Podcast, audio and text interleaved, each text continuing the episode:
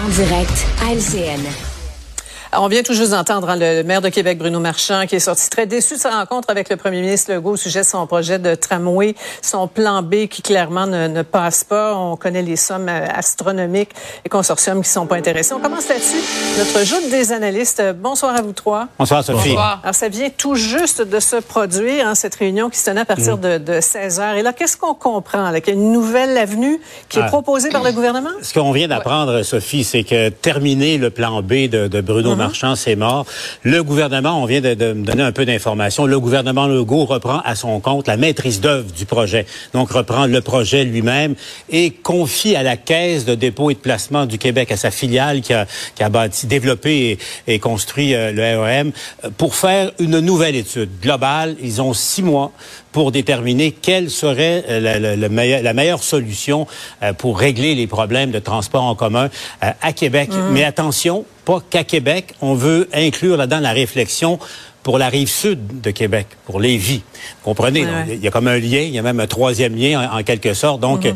euh, c'est vraiment une nouvelle tournure complètement. Et c'est la caisse, la filiale de la Caisse de dépôt et de placement du Québec qui va être chargée de, de revoir euh, toutes les hypothèses possibles, mhm. tous les modes de transport. On dit que le, tram, le projet de tramway va être à l'étude sur la table, mais misez pas trop là-dessus.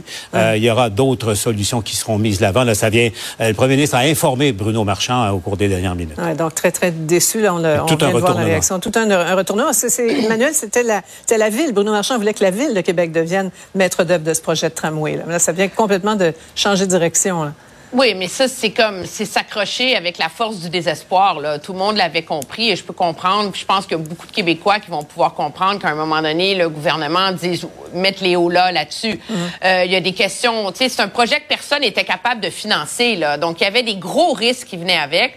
Pourquoi est-ce que la ville réussirait à mieux faire? Pourquoi est-ce que la ville réussirait à le construire en temps et à l'intérieur des budgets? Je veux dire, à un moment donné, il faut que ça cesse, ce cirque complètement ridicule. Puis objectivement, il y a une seule entité au, au Québec à date qui a réussi à construire quelque chose à peu près en temps et à peu près à l'intérieur des budgets, c'est la Caisse.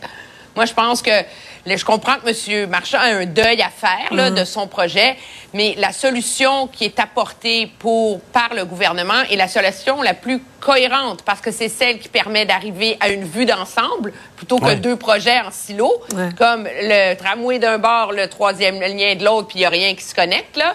Et puis, c'est il y a la compétence qui vient avec. Puis il y a la capacité, surtout, euh, ce qui est important pour les gens de Québec, c'est l'engagement ferme du gouvernement à ce qu'il y ait un réseau de transport structurant et que tout ça soit cohérent. Je pense que ça me mhm. semble, en tout cas à première vue, là, euh, la solution la plus, la plus raisonnable pour la grande région de Québec. Oui, on, se donne quoi? On donne à la caisse euh, six mois, c'est ça. Hein? Donc, Mario, oui, cohérent? Je suis moins, euh, je suis moins chaud. Euh, c'est le nouveau ministère des Transports, ça, la Caisse? Puis tu sais, habituellement, moi, je suis un, promoteur de la Caisse. Euh, je suis très fier qu'on ait cette institution-là au Québec, mais je suis pas sûr de comprendre exactement. Le REM avait sa logique. On faisait un projet, qui se rentabilisait avec les revenus puis avec un peu l'immobilier. Euh, le but, c'était de l'exporter à l'étranger. Tu sais, c'est un demi-succès, le REM. C'est un succès parce qu'ils l'ont construit euh, dans les délais, puis euh, le ministère des Transports est assis sur ses mains, puis les constructions arrivent pas au fil des décennies. Au moins, la Caisse l'a construit. Maintenant, il n'est pas exporté à l'étranger. Puis présentement, c'est des PQ Infra là, qui gèrent le, REM. un matin sur deux, ça marche pas. Là. Fait là, ils ont des problèmes à le faire marcher. Là, on donne un mandat qui est un mandat de planification des transports. J'ai, il doit y avoir un bout qui me manque. Faudra qu'on me l'explique davantage. Mais ce soir, je, comprends là, que ce qui se passe du côté du maire marchand, lui, il faut qu'il fasse son deuil. Là. Il s'est accroché, mais ça, ça tenait plus. Il n'y avait plus les appuis, il n'y avait plus le financement, il n'y avait plus les banquiers, il n'y avait plus les consortiums, il n'y avait, il y avait plus rien. Mais euh, où est-ce qu'on s'en va présentement? Je reste sur mon appétit. Ben, c'est une bonne question, mais en même temps, c'est la première fois qu'une volonté ferme d'avoir une vision d'ensemble du problème de transport en, commun dans toute la grande il région. Était temps, Paul. Ben oui, e, exactement. le, projet de troisième lien, il coûtait combien les dernières nouvelles? 10, 12, on a perdu le compte. Et puis mm. euh, le tramway 10, 12 également. Et, il n'y avait pas vraiment de connexion entre ces deux modes de transport. Et puis bon, euh, la Caisse a le mandat. Puis je pense qu'il faut regarder aussi euh, l'autre élément dans, tout ça parce que la, Caisse, on sait, a des projets de d'étendre REM sur la rive sud de, Montréal, du côté de Longueuil. Il y a le projet qui est cher au premier ministre parce que c'est le comté qui représente euh, dans l'est de, Montréal. Donc, est-ce qu'il y aurait une vision euh, intégrée? J'ai l'impression que mm-hmm. c'est ce qu'on a pensé faire au, gouvernement pour avoir un, portrait d'ensemble? Parce que, honnêtement, pour, la première fois, on aura un portrait d'ensemble de la problématique. Là. Voilà. Oui, en tout cas, on a un reportage complet qui s'en vient à 18 h là-dessus. Parlons un peu des négociations dans le secteur public autour de la FIC, de prendre la rue pour, euh, pour deux jours. Euh, la présidente qui assure que les, patients vont devoir composer avec des retards. On, entendait M. Dubé dire euh, un instant, c'est plus d'un millier d'opérations qui seront reportées, là, Emmanuel. Ben, c'est le total. Je veux dire, on n'a jamais vu un dialogue de sourds comme ce qu'on a mm. vu aujourd'hui. On a le gouvernement qui donne l'exemple de l'importance des primes de nuit, des primes pour les horaires défavorables. De l'autre côté, on a le syndicat qui dit on n'a rien vu de ça, puis c'est ça qu'on veut, nous, c'est des primes pour les horaires défavorables. Alors là, on dit OK, bon, parfait, ils sont pas dans la même réalité. Puis même chose sur la question des, euh, des chirurgies. Quand les blocs opératoires c'est bien beau de dire on ne fait que retarder les chirurgies, mais le temps de bloc au températoire, lui, il change pas. Donc, finalement, il y a des chirurgies qui finissent par être, euh, par être annulées. Euh, moi, je trouve que ça augure pas très bien là, pour la suite des choses euh, de voir qu'ils sont tellement de part et d'autre dans des réalités aussi parallèles en termes juste d'impact de la réalité sur le terrain. Là. Ouais. Et euh, bon, là, la, la FIC annonce une nouvelle journée de débrayage le fin novembre. on commence à manquer d'espace coloré dans nos, nos, petites boîtes. Là.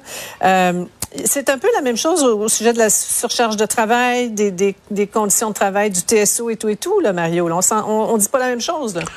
Ah non, c'est euh, c'est étonnant.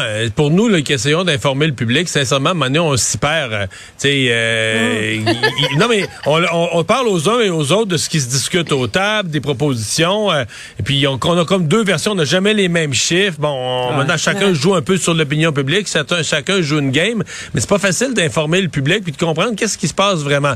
Mais ce qui est certain, c'est que moi, je pense qu'il y a un impact sur le public. Il y a eu des chirurgies reportées. Aujourd'hui, il y a des gens qui n'ont pas eu leur chirurgie.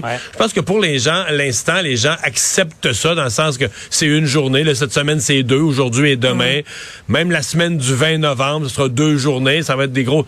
Mais c'est si on arrive en grève générale illimitée. C'est là que je ne sais pas ce que le public va penser. Espèce de sentiment d'anarchie que là, beaucoup de chirurgies vont être reportées, les mm. écoles vont être fermées. C'est là où j'ai un questionnement sur l'appui du public. Est-ce qu'il va se maintenir?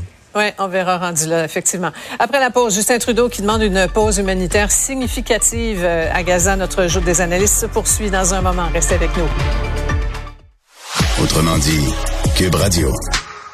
Alexandre, d'habitude, c'est aux États-Unis qu'il y a des comités parlementaires qui se penchent sur les questions d'extraterrestres. Ben là, quand on parle d'extraterrestres, Mario, on parle de l'espace qui entoure notre planète. Ça concerne tous les pays, et particulièrement ben, le Mexique aussi, qui s'intéresse depuis déjà un bon moment à tout ce qui est euh, rapport d'extraterrestres, d'ovnis, ou maintenant qu'on les appelle là, des phénomènes aériens non identifiés au lieu d'ovnis. On tente de changer le vocabulaire un peu autour de tout ça.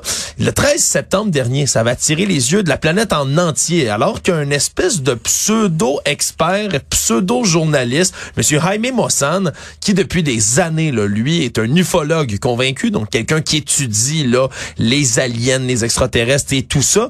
Mais lui était allé présenter là, devant un congrès officiel au Parlement euh, donc du Mexique des momies de petites aliens, de petites extraterrestres avec trois doigts, des grosses têtes allongées. Là, tu sais ce qu'on s'imagine, vraiment des petits bonhommes verts, des momies qui auraient mille ans, selon son estimation, retrouvées dans des mines au Pérou, tout près là de ce qu'on appelle les lignes de Nazca, là, qui sont des mhm. espèces de lignes créées dans le sol par des civilisations extrêmement mystérieuses, là, les lignes de Nazca. Et là, ben, on, se on est fasciné par ces momies péruviennes là. Le problème, c'est que le 13 septembre dernier, on les avait pas présentés au grand public après ça, là, les momies. On avait dit qu'on irait faire des expertises dessus puis essayer de certifier exactement de quoi il en avenait. Mais aujourd'hui, on était de retour devant le Parlement mexicain à nouveau pour parler des extraterrestres. Analyse faite, du moins par une équipe d'experts différents, employés par Jaime Mossan, encore une fois, lui, qui, eux, ont dit, écoutez, c'est des vraies momies. Ils sont vrais c'est bel et bien un espèce de petit être, ou du moins des êtres mis ensemble fossilisés. C'est bel et bien biologique, un processus de fossilisation qui s'est fait, qui lui ne prenait pas l'intervention humaine. Par contre, il n'y a pas un seul de ces experts qui s'est dit, oui, c'est des restes d'extraterrestres. Ils ont complètement coupé ça, ça, pourrait, être- ça pourrait être des terrestres. Exactement, là. c'est ce qu'on dit de ce côté-là. Là. Il y a seulement Jaime Mossan, encore une fois, qui lui dit non, non, ce sont bien des extraterrestres, en voici la preuve. Regardez, ils ont pas de cage thoracique, ils ont pas de poumons non plus, qui ont fait l'analyse. Qu'est-ce qu'il y en est? Le problème, c'est que ben, pour les experts, après ça, c'est plus difficile. Là. Faut, faut pousser l'analyse plus loin. Eux refusent évidemment complètement de dire que c'est d'origine extraterrestre. Mais quand même, là, en 2017, il y avait eu un reportage, un pseudo-documentaire qui allait se pencher, entre autres, sur les momies du Pérou. Et qu'est-ce qu'il y avait de découvert? Mais c'est que les momies, c'était des vraies momies, mais c'était une espèce d'assemblage de restes humains momifiés. Puis la tête allongée, mais c'est une ancienne coutume péruvienne qu'on faisait parfois avec des têtes. Donc, est-ce que c'est le cas pour ces momies-là? Va falloir d'autres analyses autour de tout ça. Mais est-ce qu'on a trouvé véritablement des extraterrestres? Et la preuve de la vie ailleurs, Mario? Pas certain. Malheureusement, pas aujourd'hui. Merci. Autrement dit, Cube Radio.